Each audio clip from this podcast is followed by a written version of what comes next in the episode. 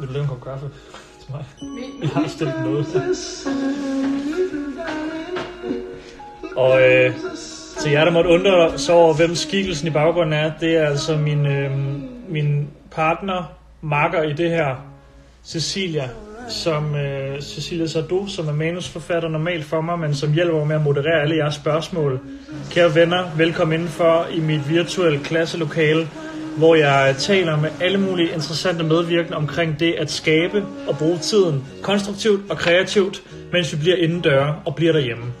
Vi skal tale med Søren Hus, og for mig har han været en af de største inspirationskilder til det at komme i gang med at skrive, og selv blive manusforfatter og begynde at lave film. Og jeg håber, at I alle sammen vil stille alle de spørgsmål, I måtte have, fordi at, øh, det her det er ligesom et klasselokale. Vi skal nok inkludere jer, så frem spørgsmålene er relevante. Jeg vil gerne inden vi starter bare lige sige tak til øh, Soundbox, for udover at det er deres skyld, at jeg kan spille Nina Simone ud til, at hver eneste gang vi starter og slutter, så er det altså deres skyld, at jeg kan komme så bredt ud og promovere det her til så mange unge i Danmark. Så øh, de laver nogle fede sessions i weekenderne også, hvor alle mulige artister kommer og spiller på deres platform. Det kan man altså nemt tjekke ud og få en masse godt ud af. Prøv at høre. Alt info om coronasmitte, sst.dk, følg myndighedernes vejledninger. Nu tilføjer jeg Søren, og så skal vi bare i gang med at tale ting, som man kan gå i gang med derhjemme nu, mens man alligevel ikke skal noget som helst. Velkommen til alle sammen. Nu får jeg en kop kaffe, og I kan gøre det samme. Tak. Hej Hallo. Søren. Hallo. Kan I høre, hvad jeg siger? Ja, Det er godt. Det er godt. Jeg er jo ikke, jeg er jo ikke øh, digital indfødt. Jamen altså, men du betjener selv din Instagram-profil, eller har du også? Får du Jeg er både, øh, både Facebook og Instagram. Ja, det gør jeg. Ja. Og det, ja. øh, det er sådan et bevidst valg, fordi jeg, det, det, jeg, er- jeg er simpelthen for økologisk til at køre sådan en helt hård, benhård øh, business-struktur på det. Med, altså de prøver hver, øh, mit pladeskab prøver hver eneste gang, jeg udgiver en plade, at sige, vi har sådan en team, så, øh, som, øh, og, og så noget med tre gange om ugen og følge nogle øh, ja, alle mulige analyser og sådan noget. Ikke? Og det er ja. simpelthen for, det, det gider jeg ikke. Jeg gider ikke. Simpelthen. Nej. Prøv at høre, hvor er det bare øh, dejligt, og det er også derfor, vi kan have æren af dig nu. Øh, og til alle, der lige er tjekket ind. Øh, Ja. Mit navn er Jonas Rigsberg, jeg er filminstruktør. Overfor mig sidder Søren Hus, og vi skal prøve den næste halve time at sætte lidt ord på, hvad der sker i dit værksted, Søren, Ja. når, øh, når, når du skaber musik. Og kan du Ja. ikke prøve at tage os med en gang tilbage til den gang du var øh, en ung knægt, og øh, måske var ved at færdiggøre folkeskolen, og skulle finde ud af, hvad der skulle ske med dit liv, og hvad spillede musik for en rolle? Jo, øh, altså det er jo for det første jo 29 år siden, så det er, det er lang tid siden. Ja. Men øhm, jamen, altså, musik har spillet øh, en rolle i mit liv lige siden jeg var, lige siden jeg kan huske. Jeg har været draget af musik altid, øhm, og draget af klaver. Jeg er ikke vokset op i et hjem med klaver, men øh, det havde mine forældre ikke råd til. Øh, men de lånte sådan et øh, gammeldags øh, stueovl, da jeg var seks, som jeg så fik undervisning på. Jeg kunne ikke nå de der baspedaler der, men jeg kunne sidde og spille øh, på de der to der med til en rytmeboks, og fik en lille smule undervisning i det et års tid. Øhm, og så har jeg sunget diverse korer og, og rejst, øh, rejst lidt rundt med det skolekoret i Nyborg på, på den skole, hvor jeg gik, og da, da jeg var 10 år, begyndte jeg at spille trompet i Danhof Garden, og det var sådan, øh, jeg havde forelsket mig i det her instrument, uden rigtig at vide, hvad det var. Ja, det var bare sådan en intuitiv forelskelse. Øhm, og spillede det indtil jeg var 15, 16 år, 17, 16 år, tror jeg, i Danhof Garden i Nyborg. Ja. Øh, men da jeg var 15 år, der, øh, der lånte jeg min, øh, min søsters øh, kærestes akustiske guitar. Og det ændrede et eller andet for mig, øh, fordi at jeg lærte tre akkorder, D-dur og A7 og en G. Øh, og så kunne jeg sad jeg et par timer, når jeg kom hjem fra skole hver dag, med den der guitar og spillede de her tre akkorder og, og begyndte stille og roligt at lave melodier. Øh, ikke så meget tekst, men bare øh, sidde og lege rundt med det. Ja.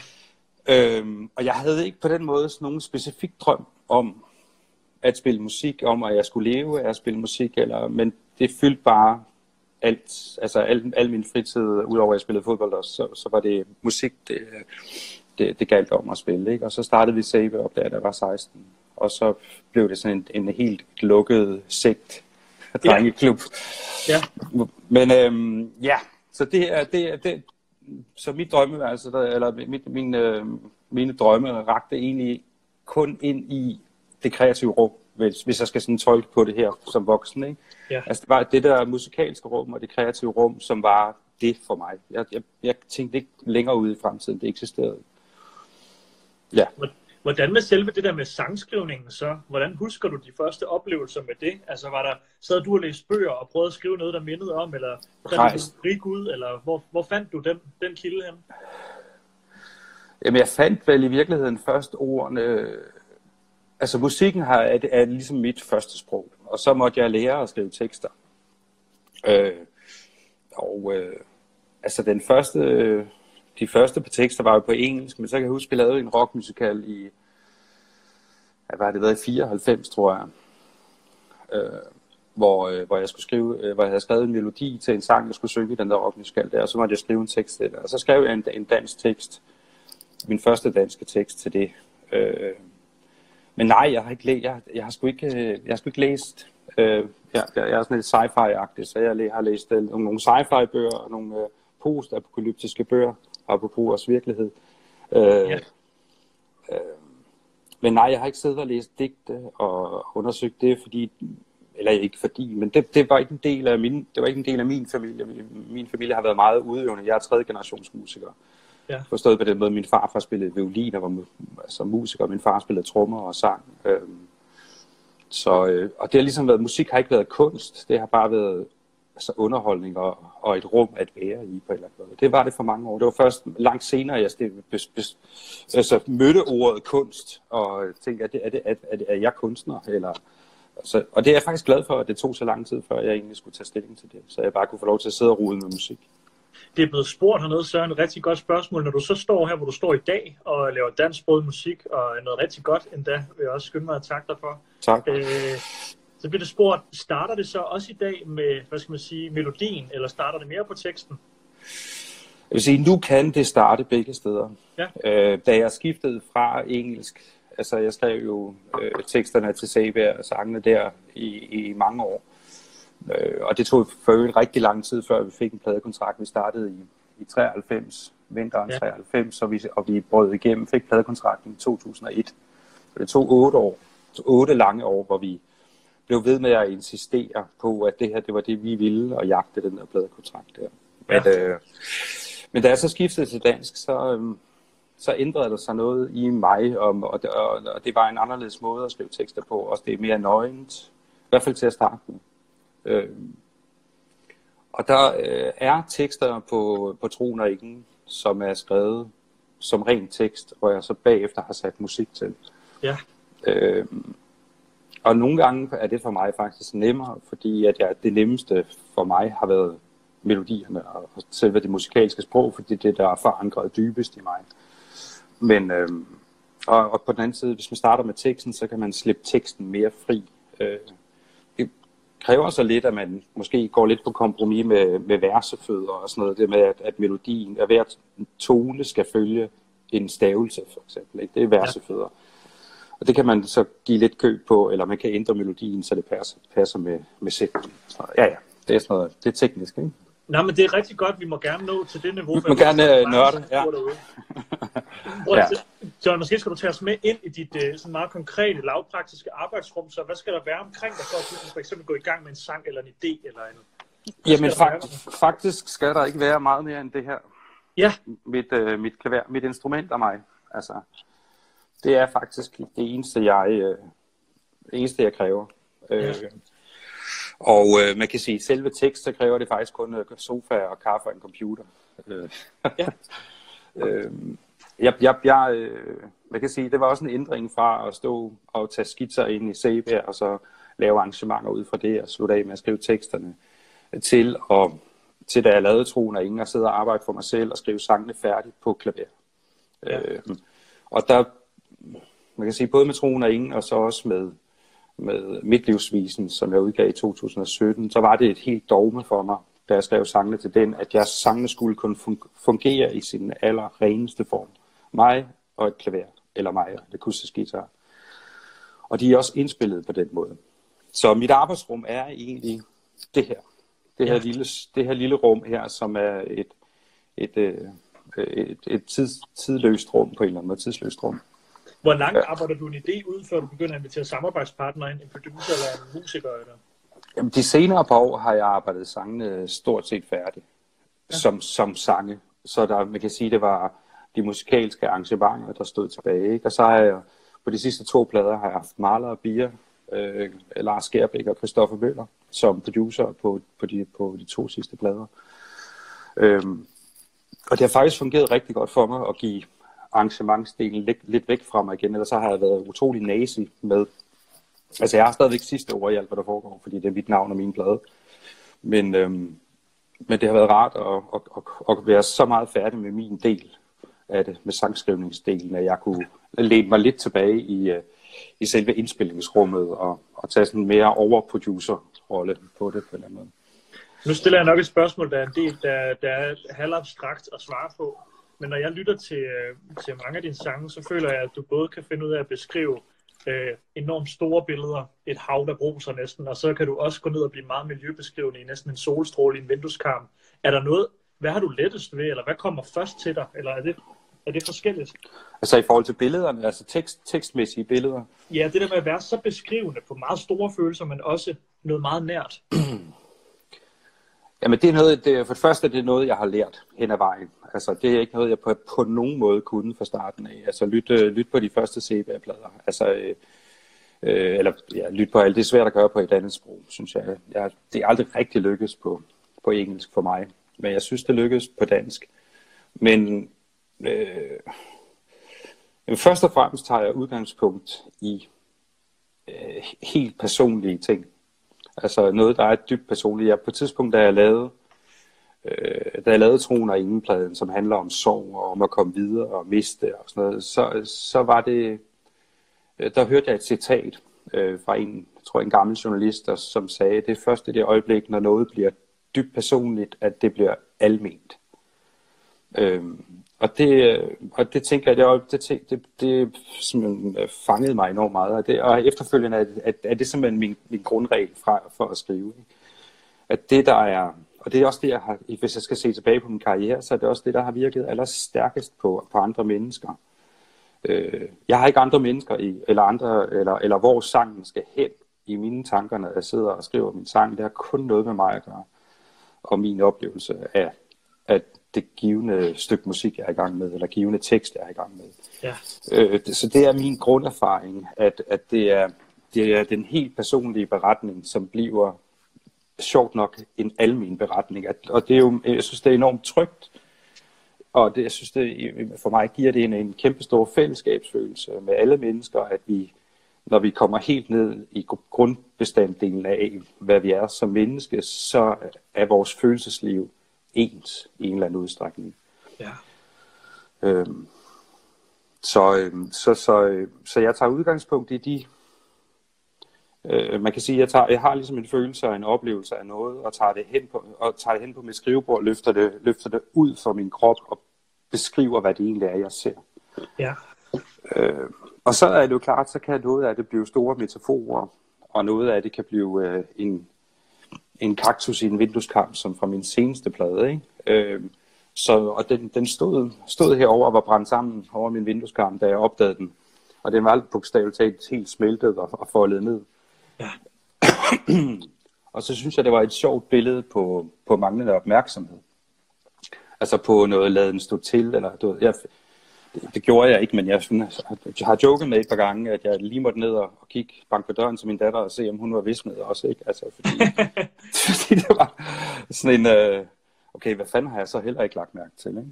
Jo. Øh, og det er et billede, jeg, jeg, jeg kunne bruge. Altså, det, I sig selv, så, øh, så er det jo en sindssygt underlig titel. En smeltet kaktus i en vestvendt vindueskar. Øh, men, men, øh, men den folder alligevel en historie ud et eller andet sted, og repræsenterer en, noget, noget, noget svigt, eller noget, øh, hvad hedder sådan noget, ja, noget manglende opmærksomhed i hvert fald. Noget manglende nærvær. Du, du virker også som om, at, det virker også som om, at du, du øh, i hvert fald hvis man har fulgt dig de seneste år, at du arbejder rigtig meget i albums, altså du laver et, et værk. Ja. Øh, er du sådan en, der spytter 50 sange ud og vælger 12, eller arbejder du meget sådan en af gangen fremad, eller hvordan foregår det? Jamen, jeg har mange i gang på samme tid, men, øh, men jeg afslutter sjældent mere end 5, 6, 7 sange om året. Ja. Hvad mindre jeg har et album på vej, og jeg mangler en 3-4 sange, så kan jeg godt sætte tempoet en lille smule op, men jeg har... Og det er jo sindssygt privilegeret. Altså, det er jo, og det er jo fordi, at, at jeg live kan få tingene til at hænge sammen økonomisk. Så jeg ikke skal have travlt med at udgive plader hele tiden. Ja. Øhm, og så er jeg bare ikke sådan, at øh, jeg, øh, jeg mener ikke, at jeg kan skrive 50 gode sange om året, så der er ingen grund til at skrive 50 sange om året. Øh, jeg er måske, eller måske er jeg igennem 50 forskellige idéer i løbet af et år. Det, det er jeg garanteret. Men, øh, men der er jeg også meget øh, øh, selektiv i forhold til, hvad jeg arbejder færdigt. Og sangene får lov, at jeg spiller meget, jeg spiller hver dag, og er henne ved klaveret hver eneste dag og spille øh, flere timer.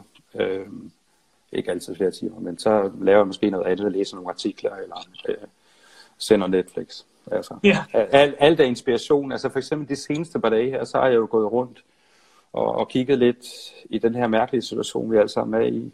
Øh, og øh, var inde og købe øh, noget sportstøj i en sportsforretning. Ikke til mig, øh, men, men øh, og der gik det op for mig, da vi stod sådan og prøvede at have en samtale, at, at vi ikke har noget sprog for det, der sker nu, fordi vi ikke har nogen fælles erindring. Der er ikke nogen, der har en erindring om noget, der minder om den situation, vi er i. Derfor har vi ikke noget sprog. Vi ved ikke, hvordan vi skal tale til hinanden. Vi ved ikke, hvordan vi skal omtale det, der sker lige nu. Og det er også en inspiration for mig. Det er også sådan en, øh, den tanke, synes jeg er enormt pigerne at skrive en sang om. Sådan, hvad er det, der sker med... Og så igen, så vil jeg trække den ind i mig selv og så sige, hvorfor er det, jeg ikke har nogen ord? Hvorfor er det, at jeg står med et menneske og, og ikke ved, hvordan jeg skal forholde mig til den her situation her? Det er jo selvfølgelig, fordi jeg ikke har været her før.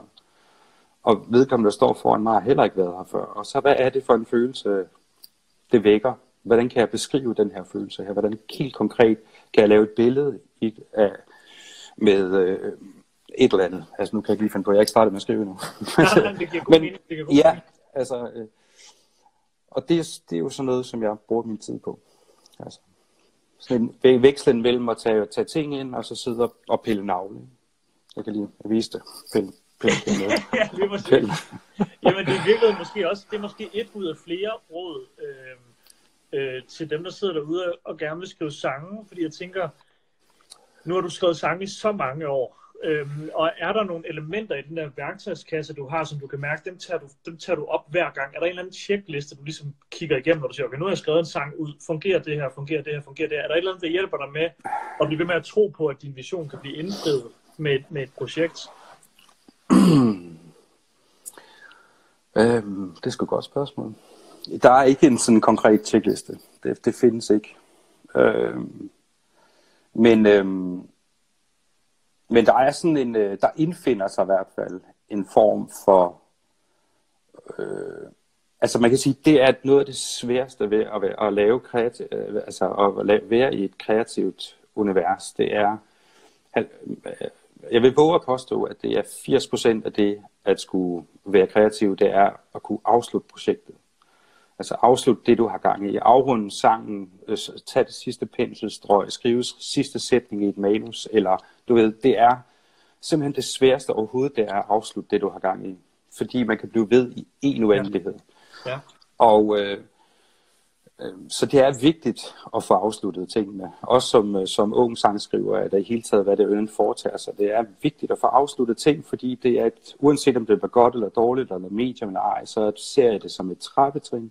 Og når du har stillet op på det trappetrin af et afsluttet projekt, så kan du begive dig videre til næste projekt, afslutte det, og så hele tiden dygtiggøre dig. Øh, der kom lige til et gammelvandsråd, men altså, øh, men det er, det er intuitivt, fordi det netop er sådan en, hvornår er man færdig? fornemmelse. så for mig er det en fornemmelse af, at nu, har jeg, nu, er, nu er der en helhed her, der beskriver det, jeg prøver at beskrive. Og melodisk er det færdigt, og kompositorisk er det færdigt, og tekstmæssigt føler jeg også, at det er, det er minder om noget, der er færdigt. Hvor meget, tænk, hvor meget tænker du over det der, men når du så har lavet en sang, hvis du er gået med din, din intuition, og du føler, okay, det er faktisk, det er faktisk endt der, hvor jeg havde håbet, det ville. Det er den fortælling, jeg gerne vil. Det er den stemning, jeg gerne vil ramme. Ja. Hvor meget bruger du tid på at tænke sådan, jamen, vi kunne også godt avancere vores instrumentering en lille smule, eller jeg kunne også godt gøre det mere øh, gør de og de her ting ved teksten for at gøre det mere komplekst? Eller, eller går du med den umiddelbare tanke, der var der fra, fra starten, eller nørder du også rundt? Jeg, nør, jeg, jeg, jeg nørder rigtig meget. Altså, jeg nørder rigtig meget melodi, jeg nørder rigtig meget... Øh, jeg nørder også mine tekster. Altså, det, det gør jeg. Jeg, jeg bruger god tid på, og, og, det, har, og det er igen det med, at jeg, jeg skriver ikke... Øh, altså, jeg har faktisk ikke skrevet en tekst i otte måneder nu. Øh, øh, fordi jeg ikke har haft behov for det, eller du ved, jeg har ikke følt behov for at udtrykke mig. Jeg går, altså lige nu går jeg og samler ind øh, af indtryk, og så sætter jeg mig ned på et tidspunkt, når jeg har noget. Jeg har spiller, spiller klaver hele tiden, så jeg har masser af melodimateriale liggende lige nu. Ja. Øhm, hvad var det, du spurgte om? Det var et godt spørgsmål. Nå, men det var bare i virkeligheden, hvor meget, hvor meget du nørdede din, øh, din produktion, og Ja. hvor, hvorvidt du gik med intuition der. Så det er umiddelbart.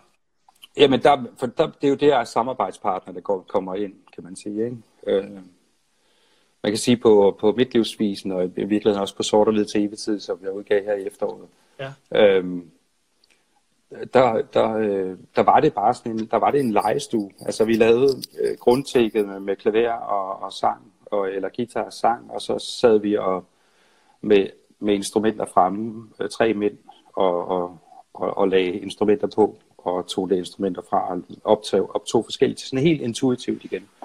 Tilfører det her noget, gør det noget godt for, for det emotionelle i sangen, eller for det musikalske, eller, eller, eller er det status quo, og er det status quo, så er der ingen grund til, at det er der. Altså, hvis det ikke ændrer noget ved tracket, hvis det ikke gør det bedre, eller gør det mere interessant, eller gør det dybere, eller perspektiverer det på en eller anden måde, så er der ingen grund til at, så, så slet det igen, og, og med noget nyt. Ikke? Ja. Jeg, har- jeg har lagt mærke til, Søren, at, at du arbejder utrolig lidt i, øh, i, øh, med videoer i forhold til din musik. Altså, du supplerer ja. ganske sjældent med, med meget andet indpakning, end det, som dit album bliver pakket ind i. Ja. Øh, hvilke nogle tanker gør du der om det? Er det, ligger det fa- falder det der ikke naturligt, eller øh, hvor... øh, Ja, nej, det gør det jo så nok ikke. Altså, det har det ikke gjort. Ja. Vi, vi har lavet jo en del musikvideoer med Save øh, og rigtig, og rigtig mange dårlige. Altså, synes jeg.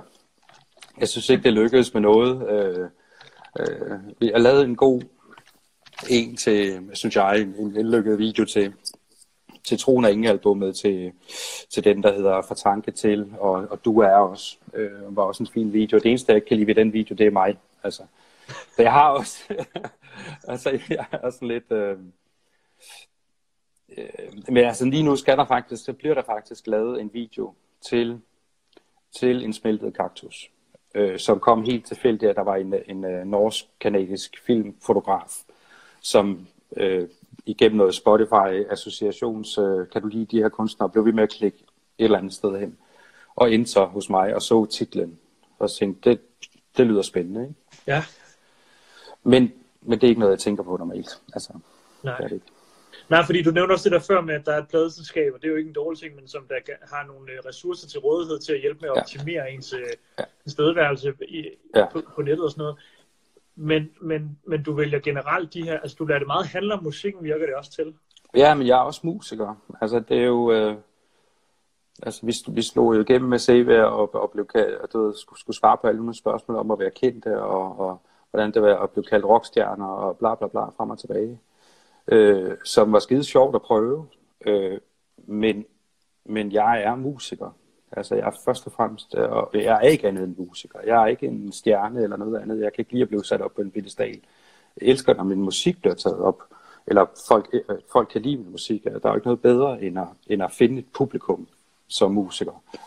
Øh, og det er jeg jo sindssygt taknemmelig for, men jeg har ikke noget behov for at shine i, i, i et eller andet øh, øh, fernis øh, s- øh, slør. Altså. Nej. Jeg har ikke brug- for os, øh, og personligt at blive sat op på en pedestal. Jeg elsker, at min musik bliver lyttet til. Det, jeg kan ikke ønske mig noget be- større. Så, og, altså, ja, og så min, altså, en af mine sange er lige kommet med i højskolesangbogen, hvilket ubetinget er det største, jeg har oplevet som, øh, eller opnået i mit Hvilken sang er det? Det er under tiden fra, Ja. ja. fra mit livsvisning. Ja. Som apropos også var en sang, hvor jeg bare, da jeg havde skrevet sidste, det tog mig halvandet år at skrive andet vers Ja. til sangen. Jeg havde første vers og omkødet liggende, og så kunne jeg bare ikke skrive andet vers. Men Det tog mig halvandet år, før jeg fandt indgangsvinklen, åbningssætningen, og så tog det mig fem minutter at skrive resten. Når det sker, sidder du så du ved, med computeren foran dig, eller klaveret, eller kan du også stå nede i et supermarked og pludselig tænke, gud, der var den? Eller skal du lukke dig ind i rummet, for at det sker? Ja, altså, jeg skal som regel lukke mig ind i, i rummet. Øh, så øh, så det, ja. det, det skete ved klaveret. Øh, men jeg var inde ved klaveret jo en milliard gange i, i løbet af det år der, uden at finde den rigtige sætning. Ja. Og det viste sig så, at det var en sætning fra en anden sang, sjovt nok, som, ja. jeg, heller ikke, som jeg ikke havde fået skrevet færdigt, men, som, men, men så lå den sætning der, og så åbnede den ligesom op. Jeg har også et kladehæfte, hvor, hvor jeg skriver, skriver tingene ned en gang imellem på computeren. Ikke? En mappe, hvor jeg lige, en, en tekstdokument, hvor jeg lige skriver noget ned en gang imellem. Ja. Hvor jeg også går ind og sig en gang imellem, og så tager jeg en sætning ud. Altså, Ja. Men det er egentlig det er meget interessant det der, Søren, at, at, øh, at når jeg ser dig udefra, så tænker jeg dig som en, en rigtig, rigtig stor øh, sangskriver, og tænker, at det er også det, der flyder allermest frit for dig. Og mit næste spørgsmål var i virkeligheden, om der er et sted i din proces i det her med at skabe musik, som, som du stadigvæk synes er svær, eller i hvert fald et sted, hvor du ved, der skal jeg koncentrere mig for, at jeg ikke øh, møder en mur, eller går død i det. Og i virkeligheden siger du lidt selv, at, at nogle gange kan teksten godt være der, hvor, det så, øh, hvor du så må lægge det lidt fra dig, fordi du kan spille på klaveret hver eneste dag, og du kan sagtens få musikken ud, men, men er det der, er det i teksterne, at, at du skal bruge mest fokus for at få det til at virke? Øh, ja, både i, altså det er, det, det findes begge steder, altså fordi jeg sidder også og hammer de samme, og der, der sker jo også det, når man bliver, øh, man bliver ældre, så bliver der også, så er der også sådan en afmatning i, øh, i, i nyt, kan man sige. Det er derfor, de fleste kunstnere laver deres bedste plader, når de er unge øh, desværre. Men sådan er det jo nok. Øh, det, det er i hvert fald øh, sjældent set øh, anderledes. Øh, jeg, jeg tror mere, eller hvis jeg skal hvis det lidt mere abstrakt, så er det... Øh, hvad kan sige lige spørgsmålet igen, fordi jeg, jeg kom lige til at tænke på noget. Øh, ja, mit spørgsmål var jo bare, om det, om det stadigvæk er i tekstuniverset, og i din sangskrivning, at du nogle gange kan, er mest bange for at ryge i den der mur, for om en sang den bliver færdig eller ej. Jamen, der, der, vil jeg, der tror jeg faktisk, at for mig er det noget andet. Det er tvivl, der ja. er... Altså, fordi det gik op for mig for nogle år siden, at tvivl er øh, enormt destruktivt. Hvis man ikke... Fordi vi kæmper alle sammen med det, og alle unge mennesker kæmper med det, men det er sjovt, at det gør vi jo stadigvæk. Jeg kæmper stadigvæk med tvivl, selvom jeg, er, selvom jeg har en karriere, og, og øh, altså, så, så er tvivlen, eller det gik op for mig for nogle år siden, for en 6-7 år siden, at, øh, at tvivlen bare aldrig forsvinder. Og at jeg skal blive gode venner med min tvivl. Så, men det er stadigvæk tvivlen, der går ind og driller. Er det her godt nok, eller kan det her bruges til noget? Er, der, er, jeg, er jeg tæt på nu, eller er jeg ikke tæt på nu? Øh, på noget, der kan bruges. Altså, ja. øhm, så øhm, ja, det var måske lidt for abstrakt. Men jeg siger, jeg, Ja, altså jeg, man, jeg tror, som ung menneske tror jeg faktisk, det er vigtigt, at man bliver gode venner med sin tvivl, fordi den kommer aldrig til at forsvinde. Øh, og I kan spørge mennesker i alle eller den vil være der, uanset hvad. Øh, ja. Så jeg tror, det er vigtigt at blive gode venner med sin tvivl. Simpelthen. Ja. Sådan helt ja, kliché. Kommer der, ja, ja, kom, kommer, kommer der til gode. Ikke? Ja. Og, og øh, Søren, vi har fået nogle spørgsmål undervejs her, som jeg ikke har synes vi kunne flette ind endnu. Øh, men er du frisk på at tage et par sådan spørgsmål fra hoften, inden vi slutter ja, af? Absolut. Øh, prøv at høre, der er nogen, der spørger her, om du nogensinde kunne finde på at skrive en bog. jeg har faktisk lige haft en uh, bogkontrakt med Politikens forlag. Ja. Og skrevet under på den. Og havde den, og holdt uh, cafémøder med, med, med redaktøren i to år. Ja. Indtil jeg måtte erkende, at uh, jeg gider ikke. Nej. Var så, øh, Nej, ikke rigtigt. Jeg kunne simpelthen ikke komme gammel. Jeg er ikke forfatter, og jeg, jeg, jeg, vil, altså jeg er også så øh, selvoptaget, eller højrøvet, at øh, jeg vil, selv, jeg vil ikke have en ghostwriter på, og, og du, så, ja, så, så det kan være, at jeg skriver på et tidspunkt. Det var tæt på, at jeg gik i gang. ja. Okay, Jamen, prøv at, så bliver der spurgt, om du kan lide blues. Ja, det kan jeg godt. Jeg må ikke se, jeg sad lige og så den uh, film om Ray Charles i går, som jo ikke er det er jo måske mere gospel, men det har også noget, noget, noget roots og noget blues i sig. Ja. Øh, så ja, jeg kan lide alt autentisk musik. Ja. Altså, og det er, hvis det har et autentisk afsæt, og jeg kan mærke det, så kan jeg lide det. Og så er det faktisk ligegyldigt, på, så er det på tværs af alle sange, pop, øh, øh, ja, metal, alt.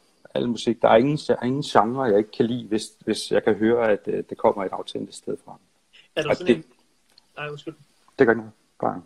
Er der, en, er der, for jeg tror måske også spørgsmålet leder op til, om der er nogle, nogle artister, eller nogle, hvad skal man sige, nogle, nogle uh, direkte inspirationskilder, som du sådan i din karriere kan huske, at du i hvert fald, der i hvert fald har gjort et indtryk på den, den lyd, du i dag har?